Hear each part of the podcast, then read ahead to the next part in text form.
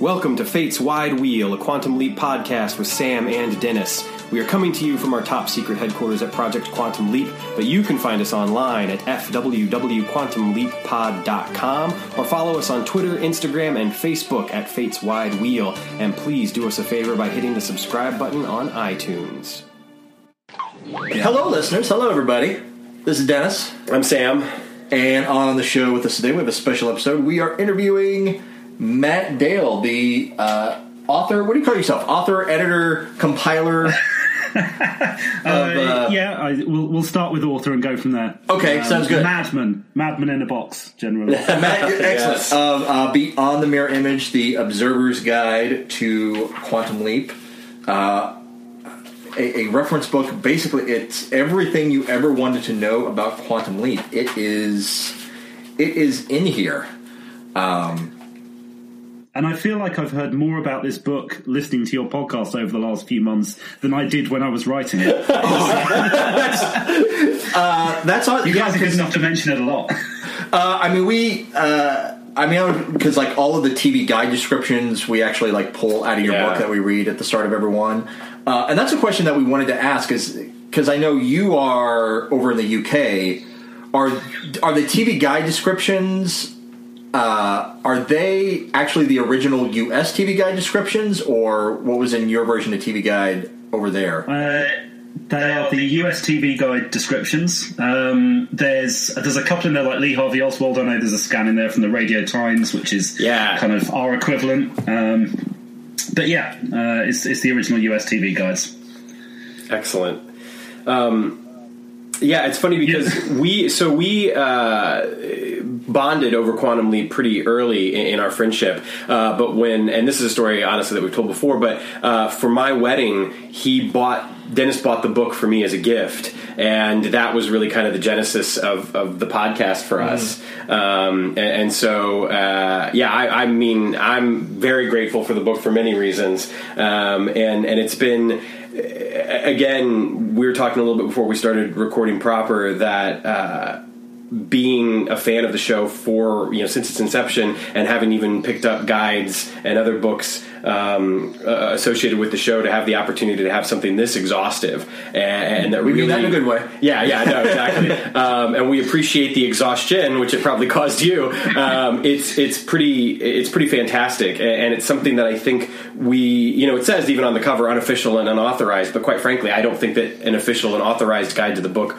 would have even come close to being what this is. So. Um, Certainly, we, Yeah. we will continue to appreciate and use and plug your book as often as we can. So. Yeah. So, so when uh, so when I first heard about your book, you had done an episode with the Quantum Leap podcast, and at that point, you were in the Kickstarter phase, and it sounds like you had planned Yeah. to to publish about sixty.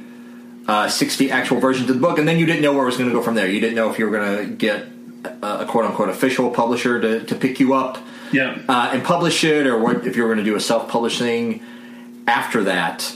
Um, so, so I get yeah, where because I know it's on Lulu right now because that's where, where we got it. Can you give us an idea like what the life of the book has been since the since the Kickstarter campaign? Yeah, so um, so I mean, uh, originally I, I had plans to print up two or three copies, literally for a couple of friends. That was that was it. Wow. Kickstarter was then a way of saying, actually, I'm not going to get the quality of this unless I can sell fifty or sixty, like you say. Um, Kickstarter got us about hundred sales. Um, since then, it's been on Lulu.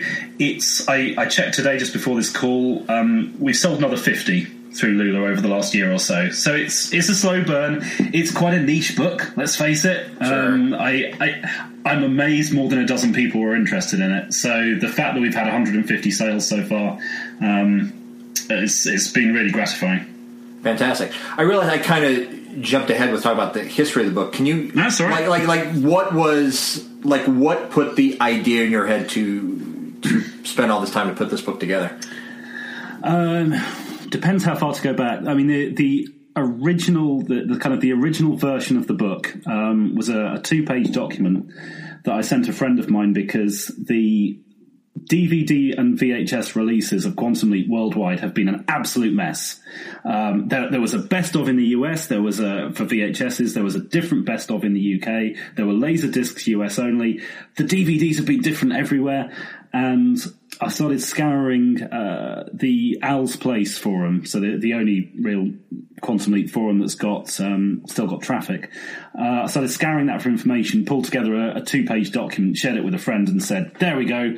That's everything interesting you need to know about Quantum Leap, and that that was the genesis of the book. Um, and then, yeah, I, I it sort of got me got me thinking a bit more about Quantum Leap and and maybe thinking about revisiting it, rewatching it, and I met up with him. He's uh, not somebody I see very often, and I one of our kind of biannual drinks. I met up with him and presented him with this longer version of the document. It was kind of it was a very very rough draft of what ended up becoming season one, with probably about half a page of, of pretty large text of information that I knew about the episodes. And he said, "Dude, turn this into a book."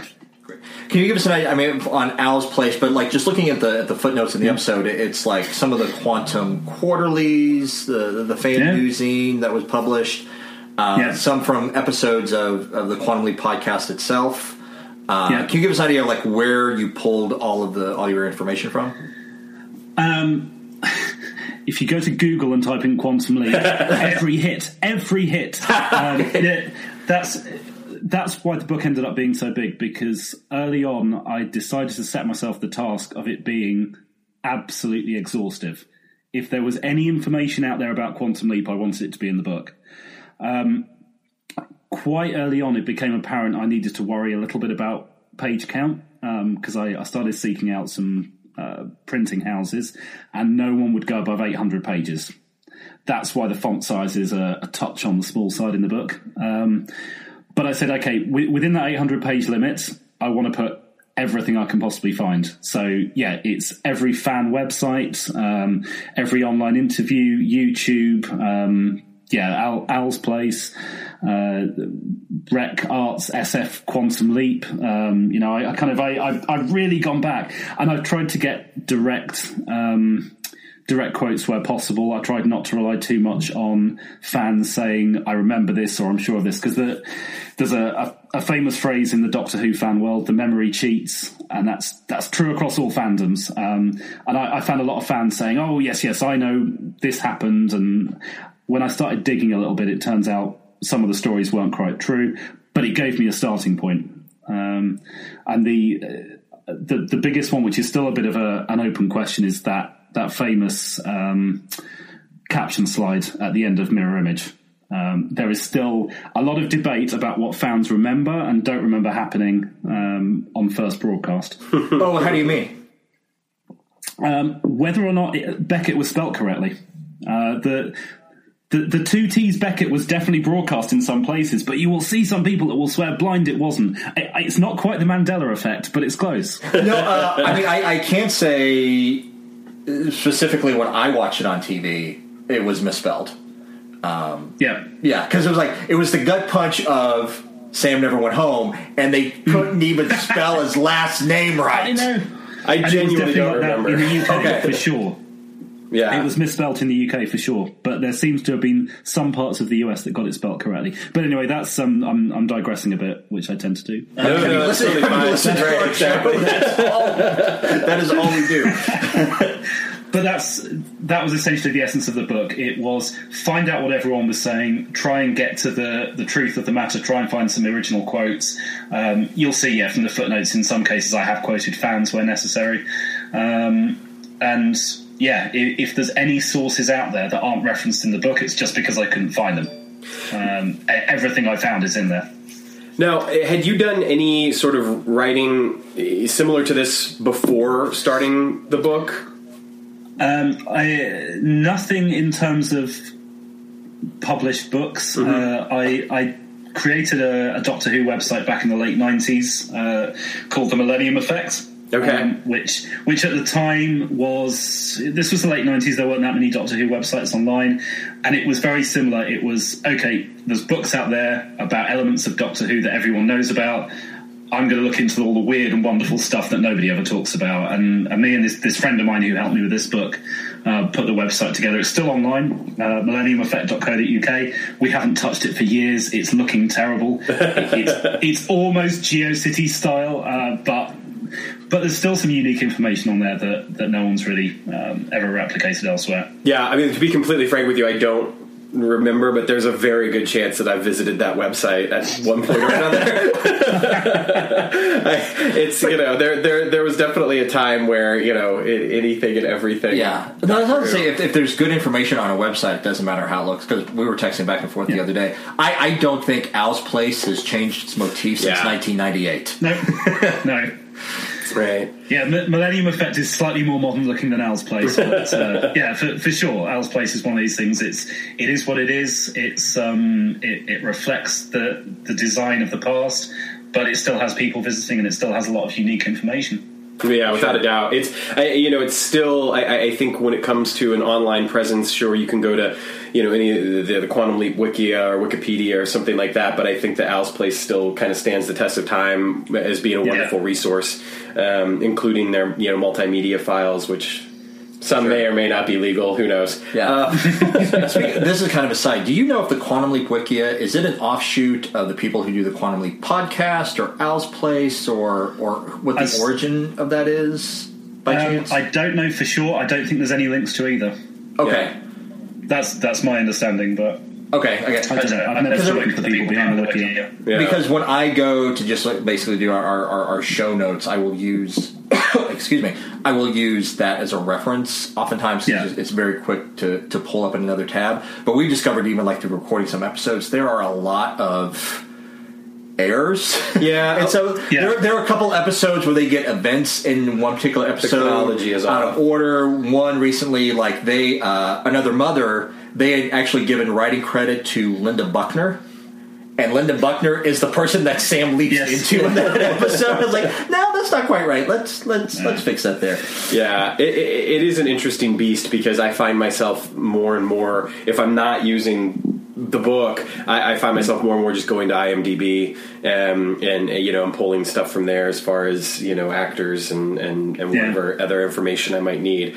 Um, so to so, go ahead. No, no, no. Go ahead. So, so, so to back up even more for someone who is. Uh, completely unaware of your book. Can like you give us an idea of like what every episode, like the different sections of each of each episode cover?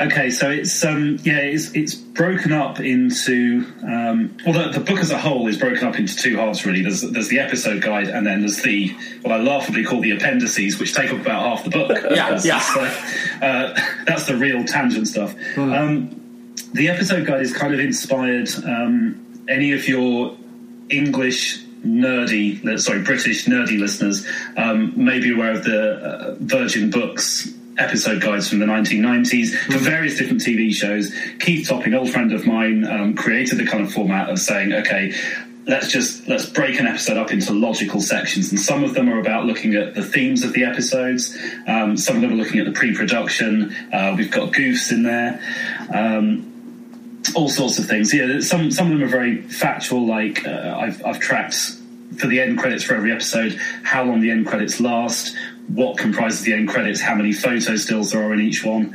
Um, but then there's some more fun stuff like the the goofs and the bits that don't make sense. And sure. um, it's all just separated up into chunks so you can just delve in and um, look into the bits that interest you. yeah, sure. I have his. I, I have uh, his, well, I mean, it's co-written, but I have his. Um, Avengers guide, and yeah. uh, of course, uh, quite a few of those Doctor Who guides as well. Um, yeah. No, I, I, I, appreciate that because I, I really always loved the, those guides quite a bit. I love the fact that um, you, you, know you got those those different. They were broken up in that way, and it was very easy to go in. And it, it's like uh, Twilight Zone, which is a show that Dennis and I have actually talked quite a bit about recently on the podcast because both of us are, are rewatching it along with Quantum Leap. And um, it, there has not yet been a good Twilight Zone guide that I've seen anyway that mm-hmm. breaks mm-hmm. it up similarly to that, and I really always yeah. appreciate that because sometimes you just want to go and you want to get a little you know blast of information about a specific element of an episode, and I find with a lot of the Twilight Zone guides, it's basically just it's written in such a narrative style that you have to really read the whole thing to pick out anything, and face it, who's got time for that? Um, now, uh, with, with the goofs for each episode, are these goofs that you compiled from different resources online, or like you like watching the episodes in detail and picking the goofs out yourself, or kind of a, a mashup of? There's yeah, for sure, it's a mashup. Um, one of the the kind of uh, one of the rules I set myself right at the start was um, because I didn't want to go repeating any fan lore. Anything that I I couldn't anything that I found online that I couldn't see myself or, couldn't replicate myself didn't go in the book. So I found every goof I could online. I looked out for them in the episode. I have a whole separate document of basically outtakes from the book where people said, "Oh, this is that classic moment where Sam trips over a plant pot." I can't see I can't see Sam tripping over a plant pot. It's not going in the book, but I, I kept I kept a little list just in case anyone challenged me on it later. Um, and and and also yeah while I was watching that I'd pick up on my own. So there's there's some new goofs there's some some classic goofs that all the fans know about and then yeah there's a bit of cleansing almost where if if you see it on Al's place but you don't see it in the book it's because I couldn't see it. Oh that's good to know. Yeah. Now to move on to the, the latter half of the book because the first part of the book is, is the TV series proper. Uh, yeah. one one of the aspects that I found incredibly interesting was the brief history of the reboot that the Sci-Fi Channel was going to do a boldly forward, yeah. and the fact that, that you talk about you talk about the story of piecing together everybody's narratives of, of why that show didn't actually come, plus yeah. uh, not the script but a very detailed synopsis of what that first TV movie was yeah. going to be. Uh, that is one part of the book that I really, really appreciated because I was so disappointed that the reboot didn't happen. But then after I read the synopsis, I was like, I don't, I don't know if I'm disappointed. Yeah, it's um, it's worse than the synopsis makes out as well. Yeah. Uh, I, I try to be very positive about it. Um, yeah, it, it, would definitely have had its problems, uh, the reboot. But um, yeah, I'm, I'm, glad you liked that bit. That was certainly my favourite bit to research. Um, and yeah, all the various different attempts to reboot over the years Time Child, uh, Deborah Pratt's novel, and, and, and so on. Um, yeah, it was all of that. I mean, you can see it in the footnotes. There's no unique interviews in there. It's all a matter of looking at all the interviews people have done over the years, um, trying to pull it together into some kind of narrative. And hopefully, I've been successful with that. Yeah, I, I, would say so. I, I, think that you know, in addition to not only the the potential reboot and the discussion of that, but also just your um, y- you know the research that was done on episodes that were maybe supposed to happen that didn't actually get produced. Yeah. Um, you know, and even some of the artwork, which is included, like Sam in the pimp outfit, for instance, which yeah. is one that jumps out to me. Mm-hmm. Um, and I love that stuff because I think you know, as a fan of the show, even going back to like the mid '90s, shortly after it was off the air, we always heard about like the baby episode or the Magnum mm-hmm. PI episode. Um, talk about talk about a couple of those episodes, for instance, um, that, that you discovered that that jumped out at you. You know, that potentially could have been made but never were. I think the the baby episode is an interesting one. I'm glad you mentioned that because um, everyone has a different take on that. Uh, it's all of all of these all of these stories that came up that that make it into the book. Um, it's a classic interview question. Whenever they had Scott or Dean or, or, any of the producers on an interview, people would say, "Okay, what what's coming up next season?" Or or after the show had aired, "What do you wish you'd done?" And the baby episode is this common common one. Uh, that and Sam leaping into a dog, um, both of which would have had so many problems. Um, and it, it, doesn't seem like either of those really got beyond that that concept stage. But the wonderful thing about Quantum Leap, um, because it's it, it's so crazy and it has so many crazy ideas, I think a lot of the time these guys were just in a studio being interviewed, asked this question, and they just pluck something out of the air. Ah, it'd be great if we leapt into Mary Antoinette. Why not? Uh, so, suddenly, that becomes a thing. It's not something you can get with Star Trek or whatever, where um, an actor will have to have an insight into what's going on in the writers' room. Anyone can come up with a one-line quantum leap plot, and so yeah, sure, right. Along those lines, now that so I think about it, things. yeah, uh, one that I'm not sure if I, I, saw pop up in the book, but I remember very specifically reading this in TV Guide uh, the last season that Quantum Leap was on the air was that Don Bellisario was planning to do a cartoon leap Yes. the next season and have Sam leap into a cartoon character. People were like, "How can he leap into a cartoon character?" And Don Bellisario was like, "It's my show. I can do what I want." Right, Yeah. right. Yeah, yeah. I kind of guess it would have been a Who Framed Roger Rabbit um, sort of sort of setup, um, but on a quantum leap budget. I, I don't know how they would have pulled that off. Right. that would have been very interesting to try. Well, that is one of the things about the show, and especially we talk about it in particular with the first season. Although there are definitely remnants of that throughout the entire uh, program, is that they often would take something that had been popular Yes. recently and then do their you know quantum leap spin on it. And so you know that that Who Framed Roger Rabbit, like you say, it, it's it makes sense that that would have been a direction that they that they wanted to go. Yeah. It, it is interesting too. Um, you know, and with, with our mutual love of, of Doctor Who, for instance, I think that it's it is something that, that the show has in common with Doctor Who. And, you know, it's, it's the same thing with Doctor Who that you could pretty much just pull any sort of plot or concept out of thin air, and it's possible. Um, I think It more sounds so, plausible, yeah. Right. I think more so with Doctor Who, quite frankly, than Quantum Leap. For instance, one of the things that Dennis and I have talked about recently with the discovery of the negatives and the renewed discussion um, amongst you know the 20 people that are talking about it uh, about about the you know the possible loss But we are ending. talking very enthusiastically. right, about it. right. Yes. um, and one of the things that I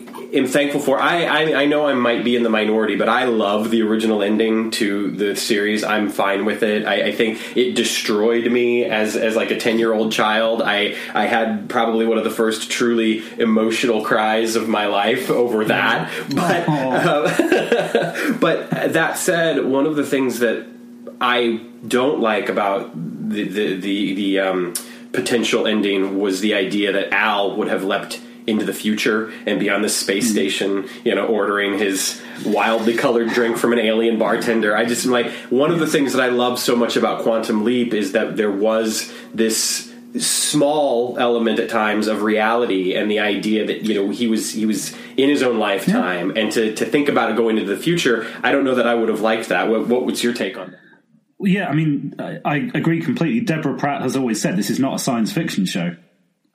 And, and I agree with her. Quantum Leap, I'm a huge sci fi fan. I Quantum Leap uses sci fi as a way to make a, a wonderful romance, drama, action series. That's that's what it is. It's typical Don Bellisario fare. It just happens to have um, a sci-fi backing. So yeah, the the alternate ending. Um, I mean, I think we, we've all we've all read the script over the years, and it, it, there's that yeah that beautiful scene where you see Al and Beth in the future, and yeah, you think would it be nice to see that? Is it better just imagining it? And then it goes into this awful cantina bar on a on a quantum leap budget. Again, it would have been let's do Star Wars on a QL budget. Um, yeah, you, you just you can tell reading it, it's it's going to have been awful.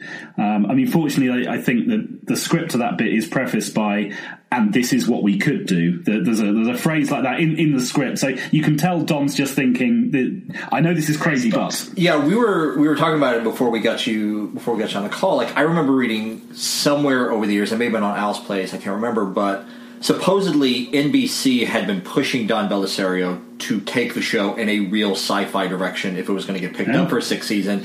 And I, I feel like that cantina scene was kind of like his fu of saying, "You want you want a sci-fi show? This is what I'll give you."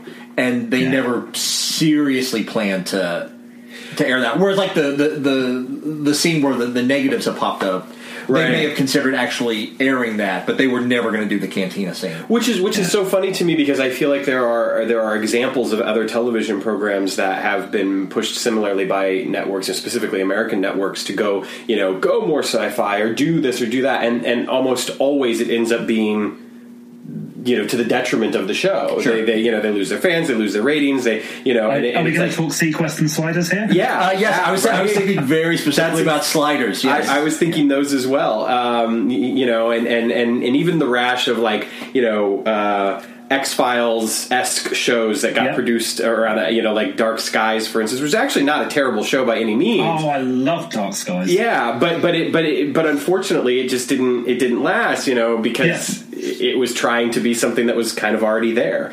Um, But yeah, seaQuest sliders are, are perfect examples of that. Lois and Clark is actually another example Yeah. of the direction they went in their like last season, and and and so it, it, I think that that kind of fiddling in the show, and even some of the things that they did in the final season, which I don't think they would have ever done prior to that. You know, Marilyn Monroe, Elvis, the Lee Harvey Oswald oh, stuff. Oh, for like- sure. Al- almost every season five episode has a gimmick of mm-hmm. some kind. Yeah, it- almost it's, every one. It's Yeah. hard to think of one that does not have a mm. gimmick. And I and I would argue that that didn't necessarily mean that every one of them were bad. You know, I thought the Civil War episode actually did very well. Mm. I didn't mind the Marilyn Monroe episode. I think the Elvis episode's pretty terrible. Um, The, the trilogy episode yeah, is great. yeah, absolutely. Well, and it results in Sammy Jo, which seems to be every fan's favorite idea for the reboot. Is that you know it's got to be about her. Yeah. which you know I'm, I'm on the fence about. It's like sure if it's good, that sounds great, but don't do it just to do it.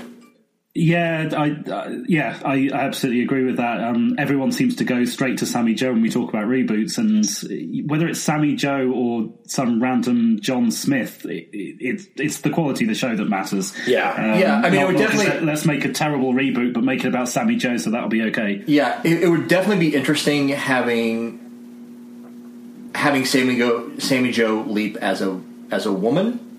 Just, I mean, just the fact of her being a woman. Sure. it would be interesting. Would she? Yeah. Would they have her leap into more uh, women characters, or uh, or what it would be like for her to leap into a man? It would, it would create that different dynamic. But Sure. but yeah, Yeah, well, I think that the other thing that would be very interesting about the show, if it were either rebooted or or if it were a continuation, regardless, is that now here we are in 2018, and if we think about the show when it originally aired, so many episodes took place in the 60s and the 70s. Well, now that would would that would that naturally mean that so many of the episodes are going to take place in the 90s? You know, I know that Well- makes me feel so old when you yeah. say I know. I always think. But that would really that would really fit the '80s and '90s nostalgia that we have. That's true. That we have Yeah. right now. Yeah. But yeah, and that that was what Don was aiming for at the time. It was you know let, let's aim for the crowd in the 30s and 40s who are who are nostalgic for their youth, and we'll take Sam to those times. And that's yeah, that's exactly what he'd be doing with us now. yeah, Um, yeah. The, the 80s was not as long ago as the 50s were in the 80s. I refuse to believe that. yes, no, yeah,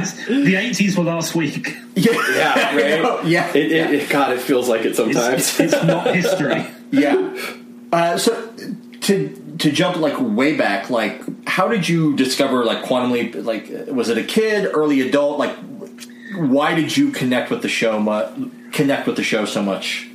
Um, oh, I, I wish I had a nice story about this one. Um, I have a short story about this one. Um, my my mum uh, was a, a huge sci-fi nerd. Um, she got me watching all the TV shows in the eighties that I ended up ended up loving, and um, I, I missed season one when it was first broadcast on UK TV. It was on a little bit too late for me. I was uh, nine or ten at the time, and um, season two came on. They did a repeat of the pilot on BBC Two, and she said, "Hey, you know, watch this." And yeah, I watched it and fell in love with it immediately. Uh, so yeah, I, I've been watching since the first BBC Two broadcast of, of the second season. Um, but it's it's as simple as that. I, I was a kid. I don't really have a, a huge backstory for that one. And how did the how did the airing in the UK sync up with the airing in, in the US? We we were generally about six months or so behind, and, and pretty much airing in order, um, which was a, a lot better than Star Trek: The Next Generation got. That we were about three years behind at first, and, the, and they stripped the first four seasons back to back. Um, sorry, not the first four seasons. They went up to Family. Um, so yeah, the, the first first three seasons and two episodes, and then stopped for a few months to to allow the American side to catch up. Uh, Quantum Leap though was was actually yeah we, we got that pretty quickly and um, and it was aired fairly well. Um, yeah, there were there were a, a couple of episodes switched around, um, but yeah. Uh, It's, it's always been something that's fascinated me because as, as, a, as a big fan of a lot of you know shows from, from the UK, I mean most notably obviously Doctor Who. Um, the the and, and I was obviously not watching Doctor Who uh, when it originally aired. I like I said I didn't become a fan until about 1994, so it had already been off the air for a few years at that point. Um, but uh, thinking about how we got the you know those episodes uh, so long after they had aired in a lot of instances. Um, which is you know which is again different because I think that like in the 90s for instance didn't uh, like ER and, and then eventually like West Wing and you know weren't those shows basically airing almost at the same time? Like there was a little bit of Yeah, delay, we- but Yeah, we were getting a lot of the American shows a couple of months later. Um, and what what we'd find is there were uh, TV magazines, um, not not listing magazines, but sort of genre magazines uh, coming out where um, sort of a month after the airing in America, um, the the journalists had got hold of copies of, of tapes, and we get these one line synopses of, of things like Quantum Leap. Oh, Elvis is going to show up, and that's that's it. That's you know. and then about a month or so later, they they'd air. Um, so that was that was really the cycle. We'd we'd learn about the stuff shortly after it aired, and then um, yeah, we, we were pretty quick. The the one thing that, that does spring to mind, um, and it just reminded me what I mentioned about the the odd break with Star Trek uh, coming after Family. I, I think the BBC were quite keen to avoid cliffhangers, especially when they were renegotiating contracts with the networks, because um, they didn't show shock theatre uh, until the week before the leap back. So we we had a, a six month, Oh, nine month wow. break. Oh, And I think possibly because they didn't have the rights yet to season four, they didn't want to end Shock Theatre on that, that wonderful cliffhanger. Yeah. Um, so so they just didn't show it until yeah until the next block. oh, I will say, as a kid, that's when I learned the concept of the cliffhanger, Mm-hmm. of, of, of the of the season-ending cliffhanger. Mm.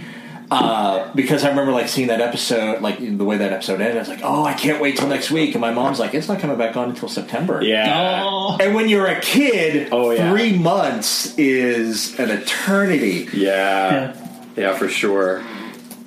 Yeah, we, we didn't get the American cliffhangers a lot when I was a kid. A lot of the time they would they would shunt things around. Babylon Five was probably the first time that I, I really discovered cliffhangers. Yeah. and ironically that was because quite often they would show them uh, Channel Four would show Babylon Five all in one strip, and then in America you'd hold back the final episode of the season to launch the next season. Yeah. So we'd get them several months before you.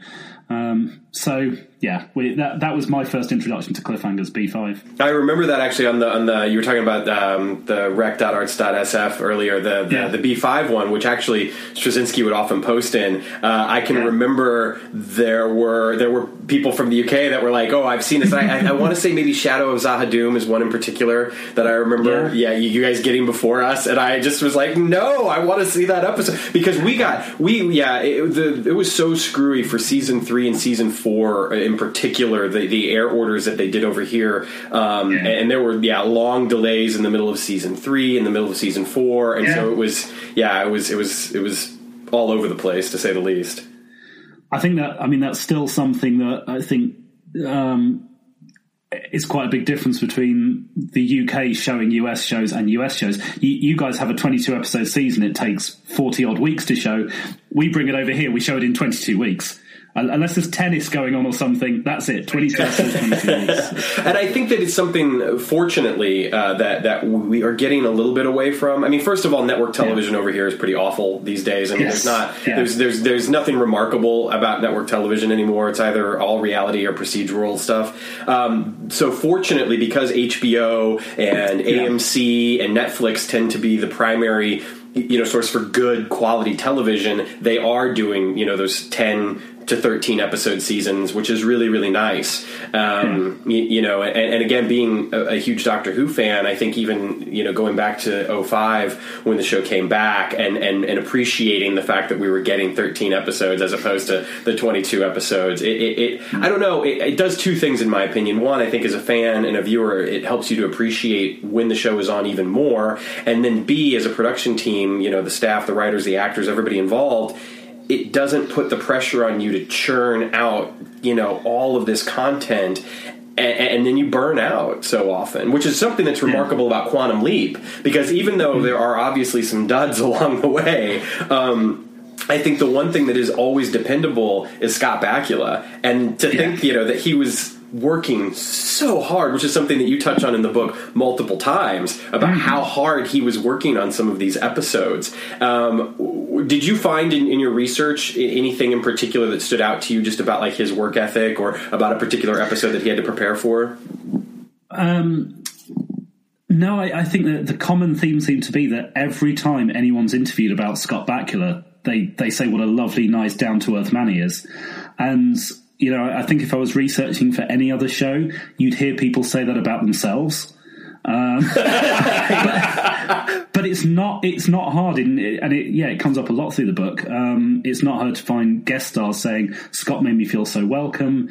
Um, the, there's a couple of stories in there. I, I, can't remember which seasons they're from, but about him helping them take the sets down at the end of the year and and everything like that. You know, he the guy was a hero, um, and it kind of it took me back to uh, my days when, when, I was a lot younger. I used to do a lot of amateur theatre, and you know, in, in amateur theatre, you end up getting involved in everything, and you end up doing the the setting up the sets. You end up helping out a bit with the costumes. You end up taking the sets down, even if you're officially an actor. Um, and, same, and same here in Chicago storefront, yeah, yeah. hearing that, that, Scott's like that, you think, wow, he's he's a he's he's such a down to earth guy. I mean, in terms of prepping for episodes, that of course the the one that everyone always refers to as "What Price Gloria." You know, the, the, first time he leapt into a woman.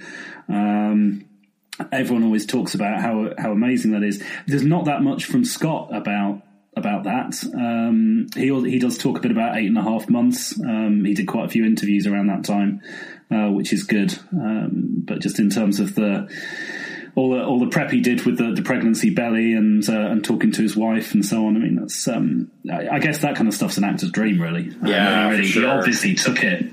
Um, really took the opportunity. Yeah, the thing about uh, something that I just that really came into my consciousness recently about him is that whereas a lot of actors and performing artists like they, they are very involved in politics they are very vocal about that now like he he's not at all. No. Uh, and that jumped out at me just because I, I, follow him on, on Twitter and he recently posted uh, something or somebody had created a meme out of something that he had said about C, uh, CCH Pounder. Mm-hmm. Uh, uh, who is uh, one of his black co-stars on NCIS New Orleans, and basically him talking about what she is doing for for women of color through her work on that show and beyond. Just reading that, I was like, oh, like Scott Bakula doesn't say a whole lot about politics or, or sure. culture, or social movements, or anything. Uh, I don't know how to comment beyond that. It's just that he, yeah, he, he, he tends to keep his mouth shut about that. So. Well, you know, I, I, I, will. I'll add to that real quick that I think that one of the things that's remarkable about the show in general, and Matt, I would love to hear your point of view on this, especially being from the UK, is that the show, um, while is never explicitly political in any way, I think certainly.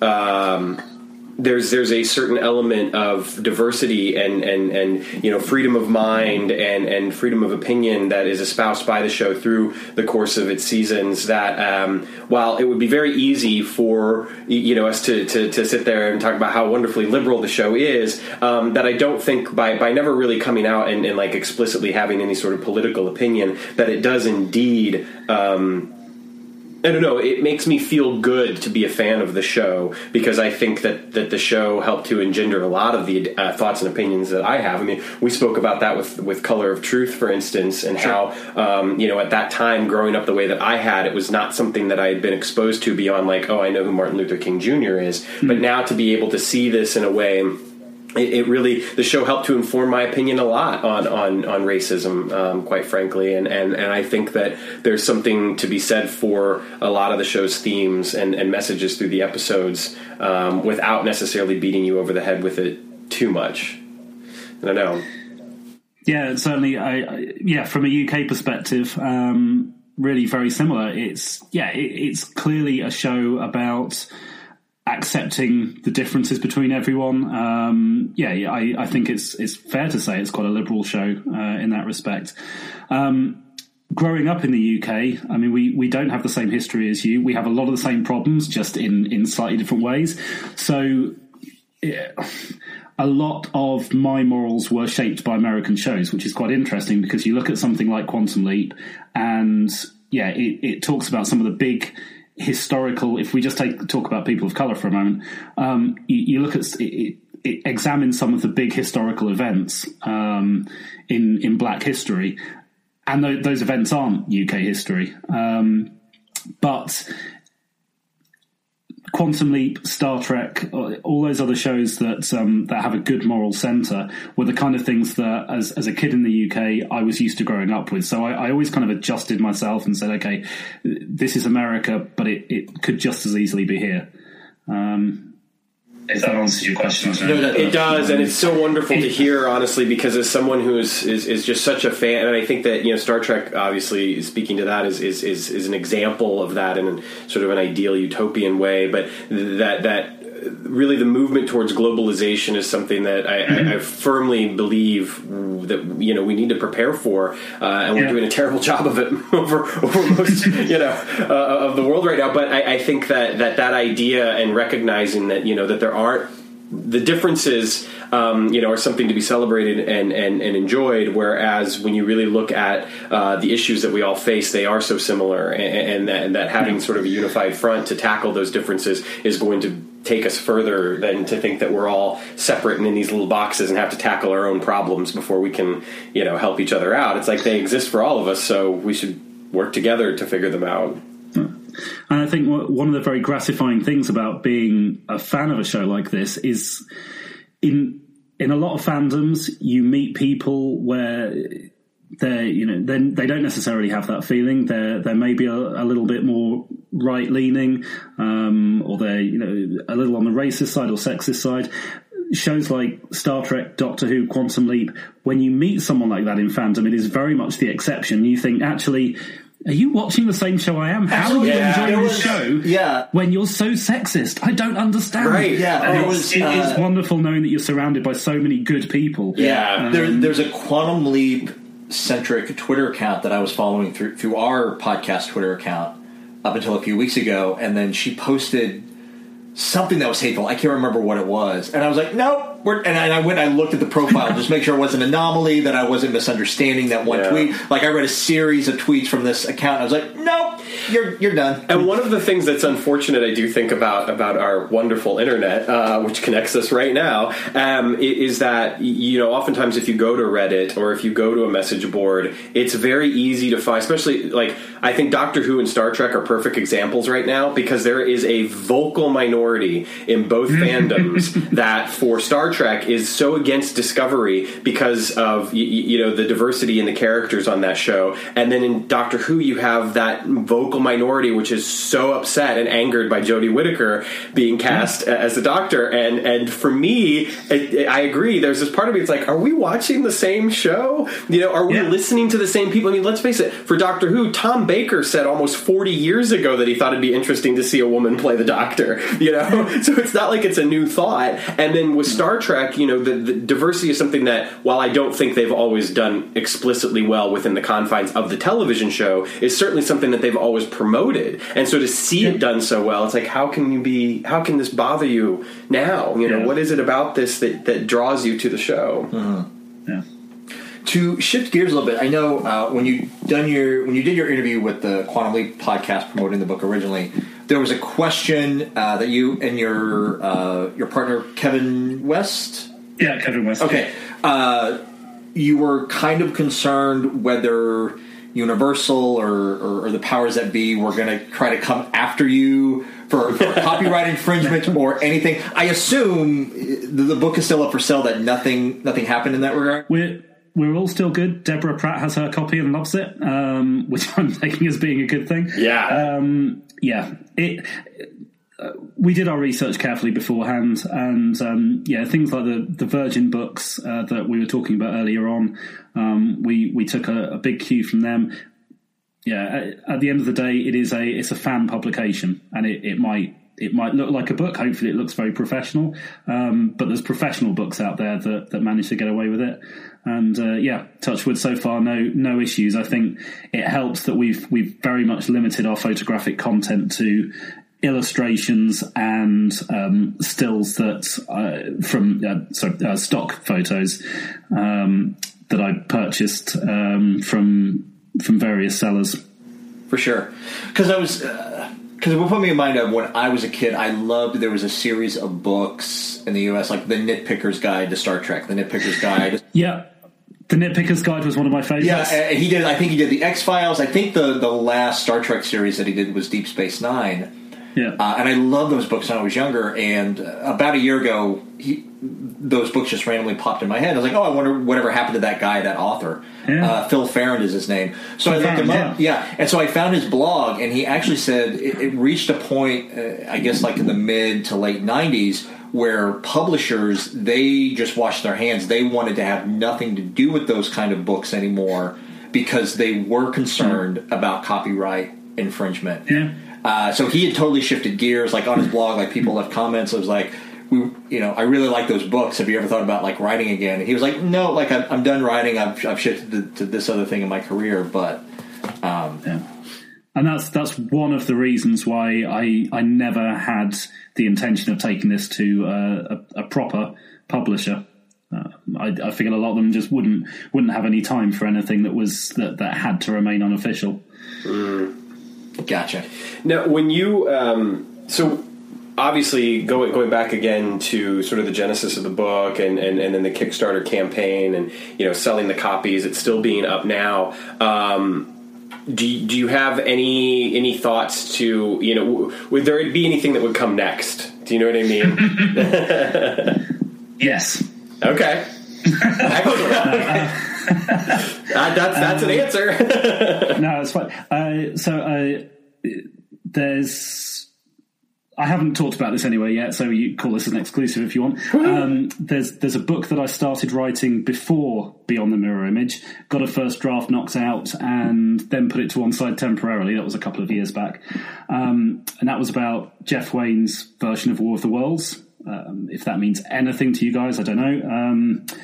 And as a follow up as well, uh, a friend of mine and I, not not Kevin, a, a, different friend of mine and I, are writing a Beyond the Mirror Image style guide to the Highlander franchise. Nice, Fantastic. that's awesome. so that's now I, I, don't I don't know how big that's going to end up being because that's uh, that's got a lot more places it can go than uh, than yeah. Quantum Leap, but. For sure, for sure. It's the timeline for that one is a nightmare. Oh gosh, I know. yeah. So are you? So so quick digression. Then are you? Are yeah. you a fan who believes that they all take place in one continuity, or do you think that there's a separate continuity for the for the television show and the films? Can I answer by saying yes again? Yeah, sure. Um, I, okay, I I think there are separate continuities, but. Um, as a fan of anything, I love playing the game of how do I get everything to fit together and you can you can see that in the timeline in Beyond the Mirror Image. There's things that obviously don't fit that I jump through hoops to make fit, um, and I'm doing that with the Highlander guide as well. Um, we're I, I, we're, we're going to have to bend some things around a bit and and push some square pegs into circular holes. But yeah, we're trying to make it all in all into one. There are about three global catastrophes that happen after the 21st century, which is a bit of a problem, but we'll we'll deal with that. The Highlander animated search for vengeance and um, the source all all kind of contradict each other a bit, but yeah, we're we're figuring that one out. So, so speaking of like the like the timeline in the book uh, Beyond the Mirror Image, like you start as early as the 200s. Yeah. Going as far to the far future because I think that's the that that final scene from Mirror Image. It's just the far future. That's it. The the, the timeline in general. How how did you piece that together? Yeah.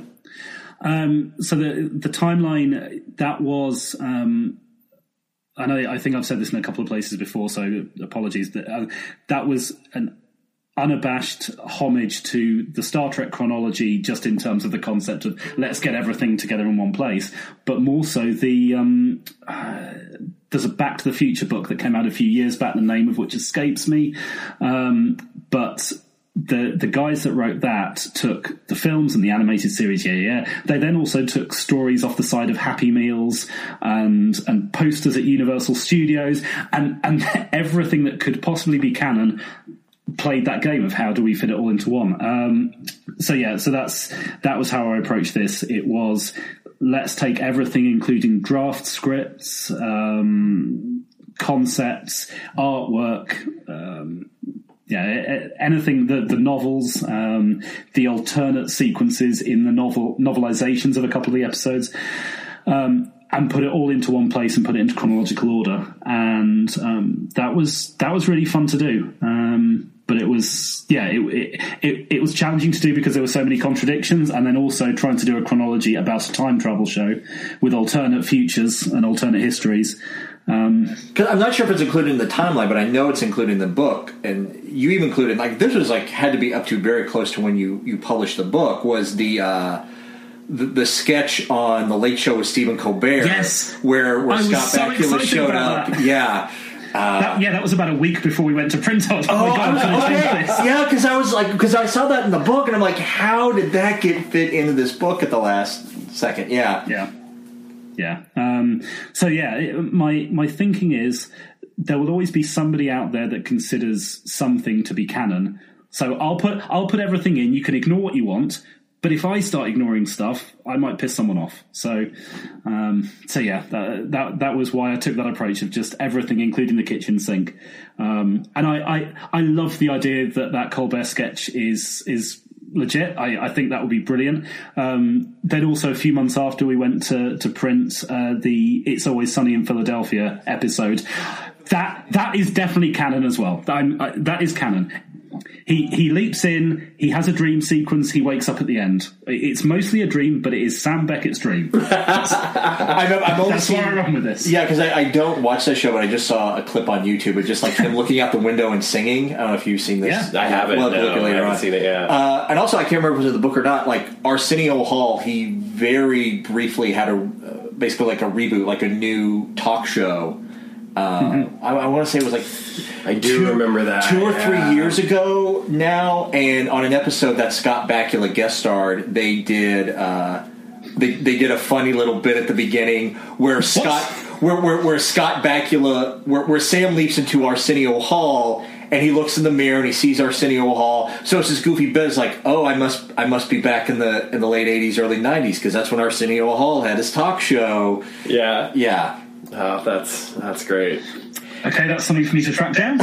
Right. that, that is not in the book. Thank you. Absolutely. you can come back to us in a month and, and just say that it was all Dennis's fever dream and doesn't actually exist. You know? It's- one of Yes. those one of those fan misrememberings or uh, the. Mandela effect. Yeah, yeah, right there. Yeah, But I, yeah, I, I mean, I love and appreciate the timeline. And one of the things that when you were speaking, uh, not to go back to it, but hey, it's a common thread. As I remember, um, probably around. 15 or 16 years old getting the first copy of A History of Time by Lance Parkin and Yes. uh, a- and I was so overwhelmed by it because again talking about a time travel show the way that he you know sets that all up and and and you know you're if you try to if you try to read that without a good knowledge of Doctor Who going in, it's it's impossible, really. You know. Yeah. Um, but one of the things that I love about your timeline i- is, is, in you know similar manner, you're getting all of these smaller and larger events, uh, you know, next to one another, including birthdays and you know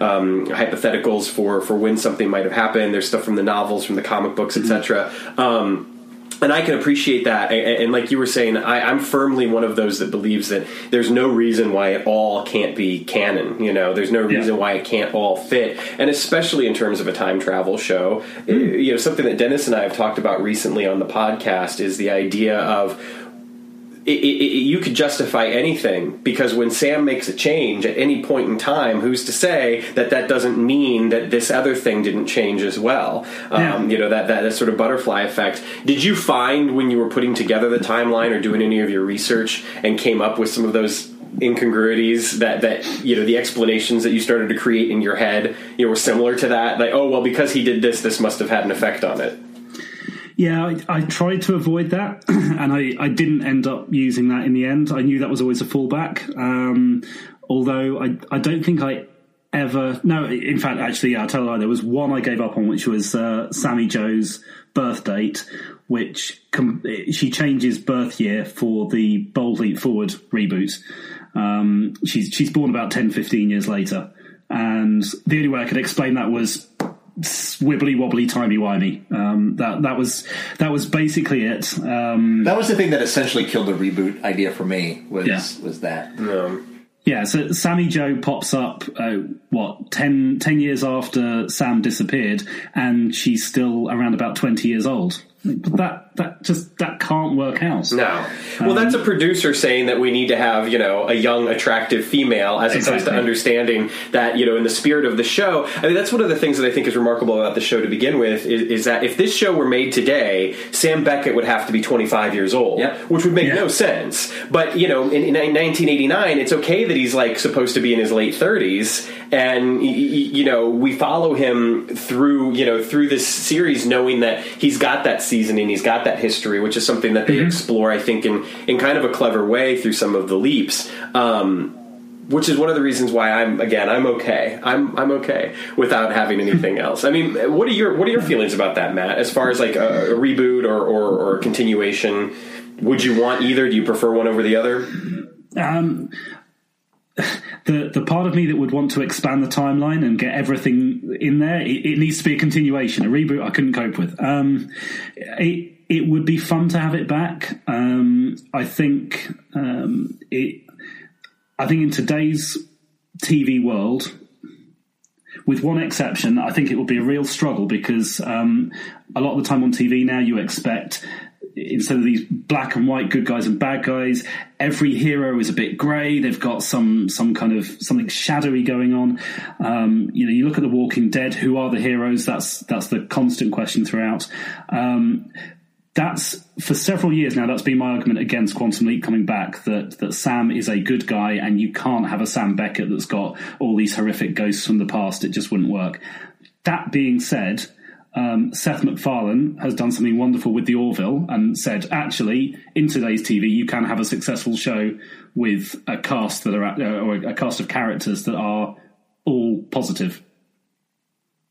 Um, so, so he he may have laid some groundwork for that, but at the moment, in today's environment, I think um, TV is too obsessed with uh, dark heroes. Yeah, absolutely. I, yeah, I would absolutely agree with that uh, because uh, you know one of the things that draws me to Sam and has always drawn me to Sam and, and kind of held him up in this sort of you know I, I, ideal way is that he you know, he is he is a hero he is a good guy he does you know make the right choice and clearly there are episodes that, that we've discussed recently um, Catch a Falling Star being chief among them where yeah. we, we we wonder it's like wow is Sam you know, is Sam really doing the right thing here? And it's not even a case of always doing the right thing, but I think that you're right that, that there's there's no yeah, there's no darker conspiracy with Sam to reach into. There's no, you know, I feel like today the show would be so much about Project Quantum Leap as well. I feel like there would be episodes where we would barely see Sam. That it would be mm-hmm. more about what was happening at Project Quantum Leap than it would be about the actual leap. And I think that.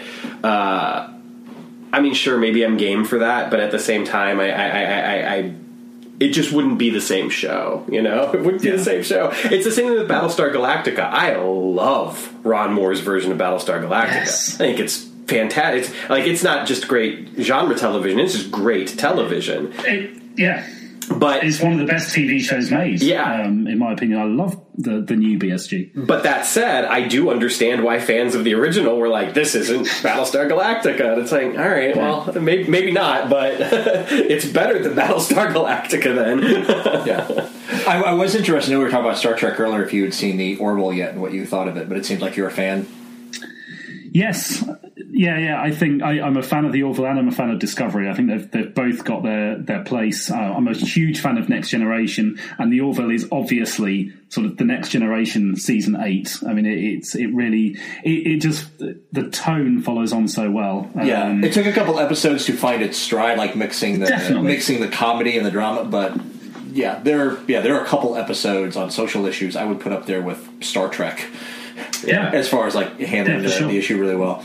I have not seen it yet. It is it is on my to watch list. I have to be honest about Discovery. Is I I fell out after about episode five. I just couldn't. I just couldn't keep watching it. And the thing that bugged me so much about it is I wanted to like it, and I enjoyed the first two episodes. But then the next three, I just it just I just didn't like. I, I, didn't feel like it was good storytelling. It wasn't that I disliked any element about it. It's not like I'm sitting here saying it wasn't Star Trek. It just didn't. I don't know. The story didn't grab me.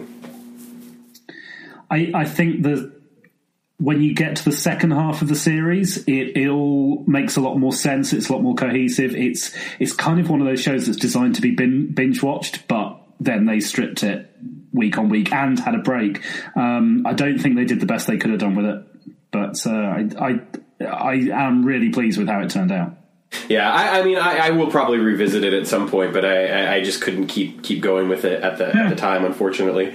Um, but I suppose back back to Quantum Leap. Mm. Um, so as far as you know, we, have we've, we've talked about the book and, and, and, sort of your thoughts about a lot of stuff. Let's get into some of the standard questions, I suppose. Um, do you do you have a favorite episode? or at least favorite episode? well, that was my next question. Okay. I'll give you two answers to this because I um I, I, I was on a radio interview uh, promoting the book back at the time, and I, I gave my quick answer, which was in some ways true, but also not the not the best answer. So I'll, I'll be completely honest with you. I I love um, Return and Revenge of the Evil Leaper. That's that that's my short, uh, slightly guilty pleasure answer. The my my co-editor, co-publisher told me off after that and reminded me what the actual answer should be, which is it's it, it's always the next episode that I'm about to watch. Um, which, to be fair, is is also true because um, it, Quantum Leap is, as you know, one of those shows that changes so much from week to week. Uh, if if you want a specific tone, you pick out an episode, you watch it. Um, and obviously, you guys are marathoning it from start to finish, but it is it's a perfect show for just saying, you know, I want to be broken. I'm going to watch MIA, and at that point in time, MIA is the best episode. Um, but but for comfort viewing, Return and Revenge tends to be the one that I go back to the most often. Just just for I'm going to chuck it on in the background. It's a lot of fun. Yeah, I yeah, it's difficult for me to say too. I think that the you know the the sort of the MIA and Leap Home one and two, like those those three Yeah, together. it's I, a great trilogy. Yeah, I love I love those and will always love those. Um, you know, any of the stuff that has to do with his family, I'm always I'm always a fan of. And one of the things that we've kind of been discovering and just kind of looking out for. Which I think is also so different about television, would change the tone of the show if it were produced today. Are, are, are sort of those little arcs that are built in, which were not intended to be that way at all. But there is Yeah. a very interesting trend with some of the episodes that you get from season one, and then I would say a few episodes from the first half of season two that really start to form this kind of arc of discovering Sam's past and and and Al's past, and then also hearing a little bit more about Project Quantum Leap itself. Mm-hmm. And now we're into that spot where it's not really about that at all. It's just the sort of episodic week to week thing. Yeah. Um, but yeah, I don't know. What about you? I know. Yeah, I would. I would be interested for them to see how them do more arcs. Like I would have loved to have seen Al be the leaper for two or three episodes Yeah. Yeah. from the leap back on. I agree. Uh, but from when I read, I, I think I read this in, in your book. Actually, was that Dean Stockwell was very resistive of, of being the leaper and, and, and having more work to do. Uh, but I, I, would- Yeah, I, would- absolutely. I, I, He had a cushy job that. yeah, Yeah. I, yeah. I, I would have loved to have seen like two or three episodes of, of Al being Without a doubt. Yeah. Yeah. Yeah, I agree. All right, so least favorite. Do you have a least favorite? You guys already know this. We've spoken Yeah. about this. Yes. Uh, okay, keep in mind, I, I love all Quantum Leap, and even the one I'm about to say, I still think has its merits. Uh, but All Americans, oh my god, that that that one I I find troublesome. Yeah. Um, Why? Because because I rewatched it for the first time in probably over a decade or longer yesterday. Same here. Because we're recording the, the, the recap after after we wrap up here.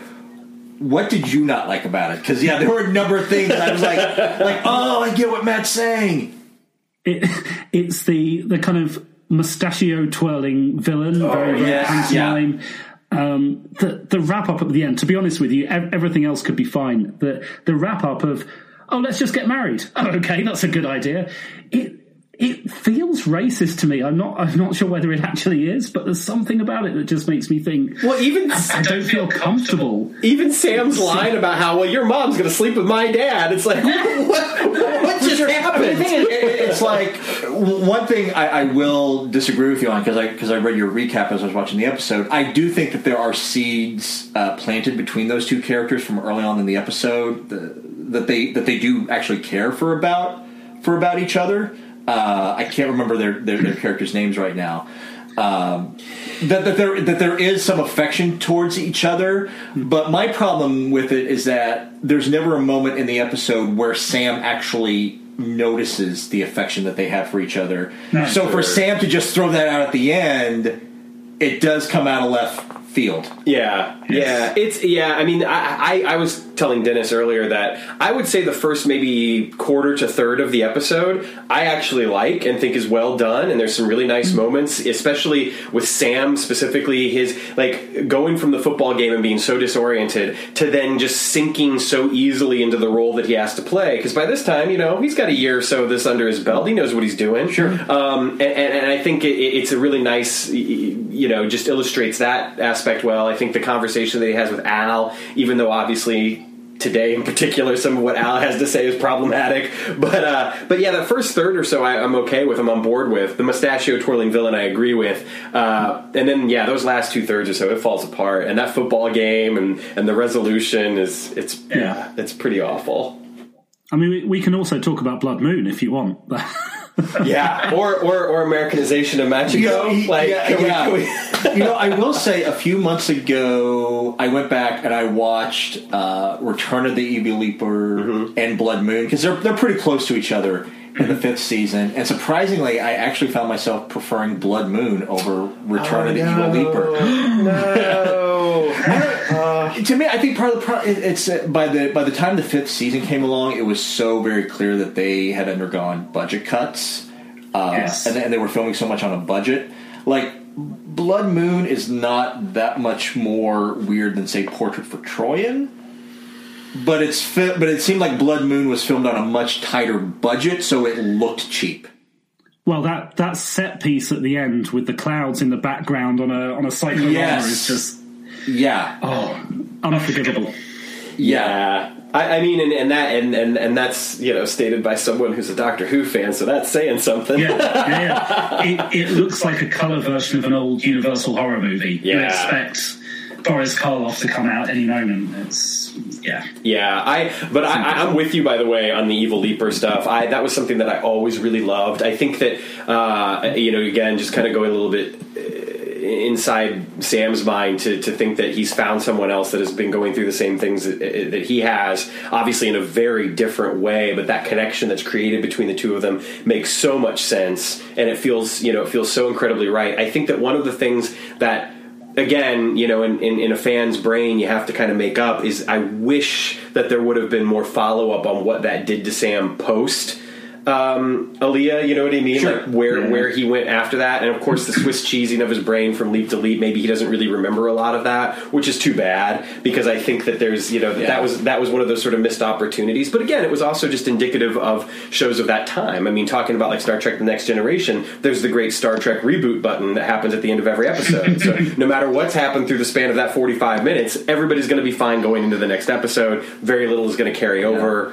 Yeah you know, unless yeah. we're talking about best of both worlds into family, which is very good, by the way. Mm-hmm. Uh, But speaking, I, I, can't remember if you included this in your in your book or not. But there there was some. Uh, I don't know how much you like you delved into fan fiction or, or, anything, but there was a great piece of fan fiction out there after the series wrapped up that threw out the idea that one that the entire Evil Leaper project was born out of the hand link left behind in 1945 in the leap back. Mm-hmm. Um, yeah but there was a piece of fan fiction that put forth the idea that the entire last episode was a uh, trap set by the Evil Leaper organization to change history, to separate Sam and Al by changing Al's life.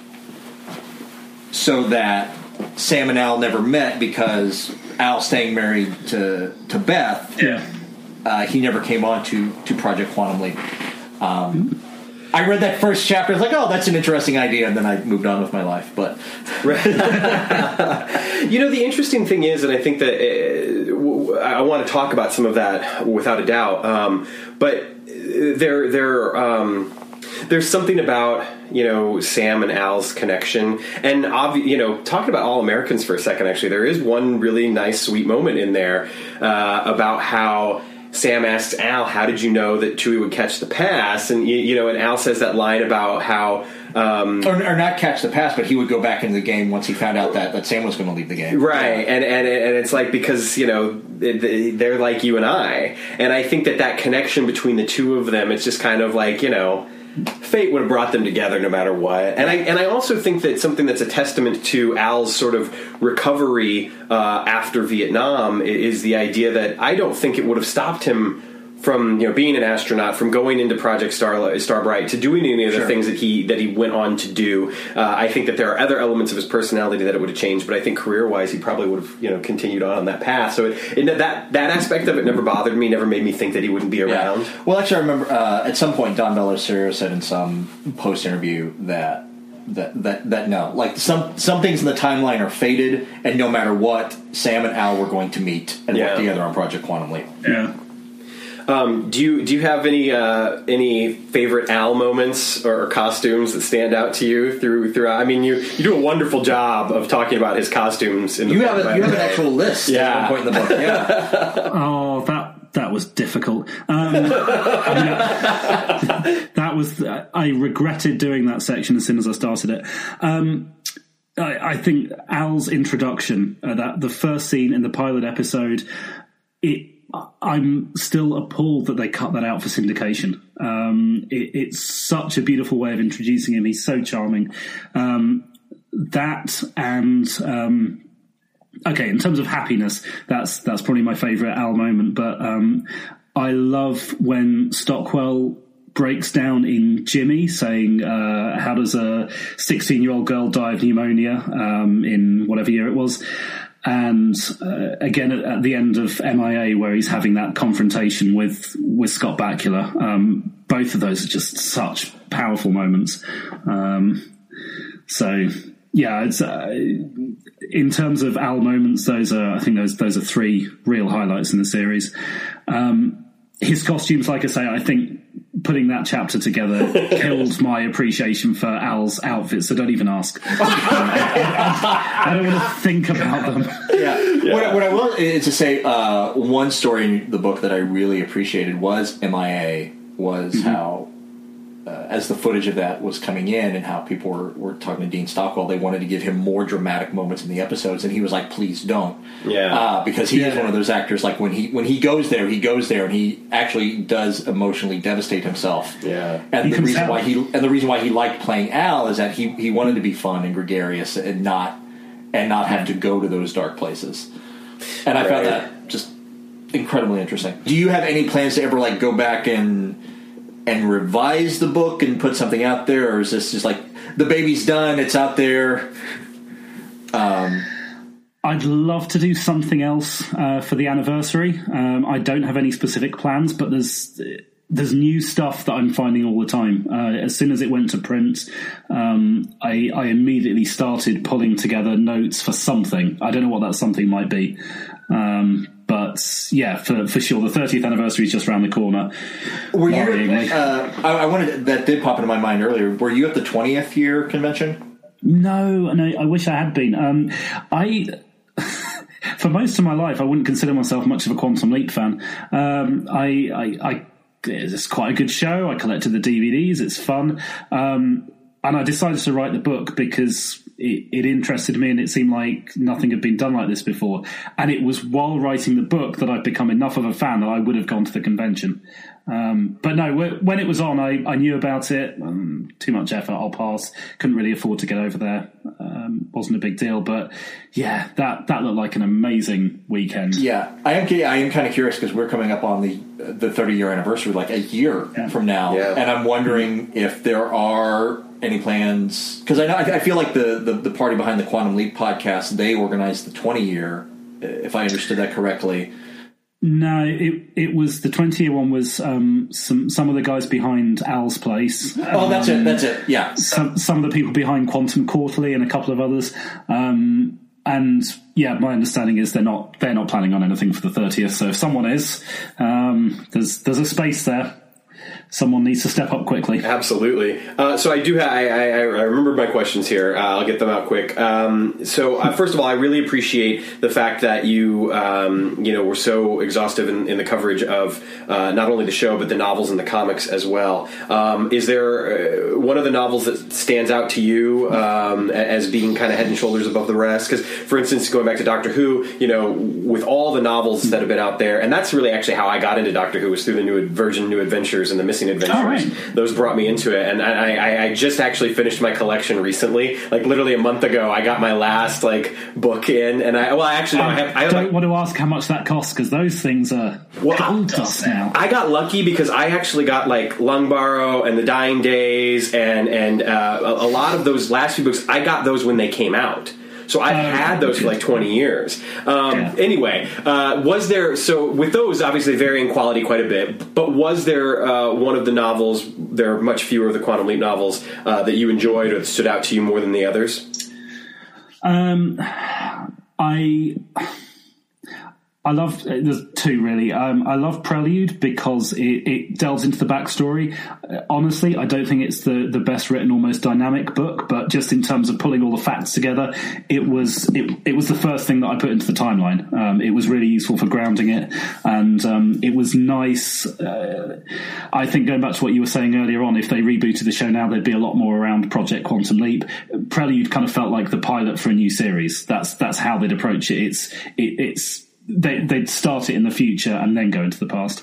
Um, so I, I, found that really good. Um, I really like Foreknowledge, um, Krista Philippus's book. Uh, that's generally held up as a as, as a fan favorite. Um, there's just there's something about it. It's a lot of fun and it's got some good good time travel twists in it.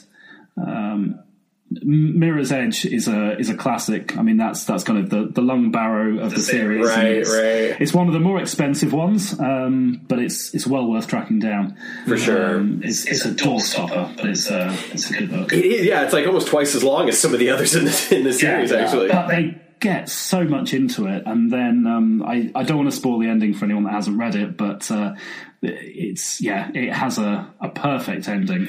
Well, I think that one of the things that a lot of the authors got right was the the sort of the emotional content, like really yeah. finding a way to kind of engage emotionally with these characters and what made them tick and what makes them run. I think you know Pulitzer does a good job of that. I think even Too Close oh, for Comfort, Pulitzer, of course, I forgot. Yeah. Yeah, yeah, yeah. Angels Unaware is another one that I feel like does a great job of kind of getting into the emotional, sure. you know, arena of the show. Yeah, and Angels Unaware that that final scene, I was blubbing as I was reading. Oh, yes, right. Same here. Same here. We, we, talked about that um, briefly because we just did another Mother a couple weeks ago. In contrast okay, to that, perfect. however, I will say that the comic books did not go anywhere good most yeah. often. I was I, at one point I bought the comic books because at one point I was a collector of anything Quantum Leap, yeah. and then about a decade ago I sold them on eBay just because uh, yeah. it was just it was just like they're sitting in a box. I'm only having them to be a collector's yeah. thing. Sure. I, I live in a studio apartment, and I'm in. I'm broke. I need money. Right. but did any issue? Did, did, any particular issue? I mean, it's a pretty short-lived series. Did anything stand out to you at yeah. all? Um, I'm tempted to be controversial and say the time and space one at the end, but uh, let's, yeah. let's, pretend that one didn't exist. Um, probably waiting um, because I think, yeah, you, you say it, it, never really got into the emotional backstory of the characters, but that was the closest one where it did, where it's just it's the whole episode, the, the whole issue is is just Sam and Al talking, and that that was nice. Um, but yeah, also completely contradicts so much in Quantum Leap. That was another one that was a bit of a struggle to fit in. Um, his leaps in before he was born. It's all about him making, or the end is about him making Marilyn Monroe famous. Um, it's yeah, it doesn't doesn't quite make sense, but it's yeah, it's it's a good comic book. So my final question, which again is probably another one of the standard ones, in your journey in, in, writing the book, is there any piece of memorabilia or anything that you collected in particular that you're very proud of or that stands out to you? Is like ah, this is so cool to have. I'm, I I, I really love this piece. Like, is there anything like that? Um, unless I finally get round to buying that uh, box of cigars on eBay at the moment that's signed by Dean Stockwell. Um, I, didn't know that was out there, but that's awesome. Yeah. Let's start a Kickstarter to buy Matt yeah. that box of cigars. yeah. um, no, I think it's. Um, probably some of some of the videos. Um, you know, the, the the German and the um, the Spanish VHSs with their awful awful cover designs, um, quite wonderful to have. I've got. Um, yeah, actually, I think probably my favourite. I, I, have a few of the crew T-shirts and caps, and they're they're very very nice to have.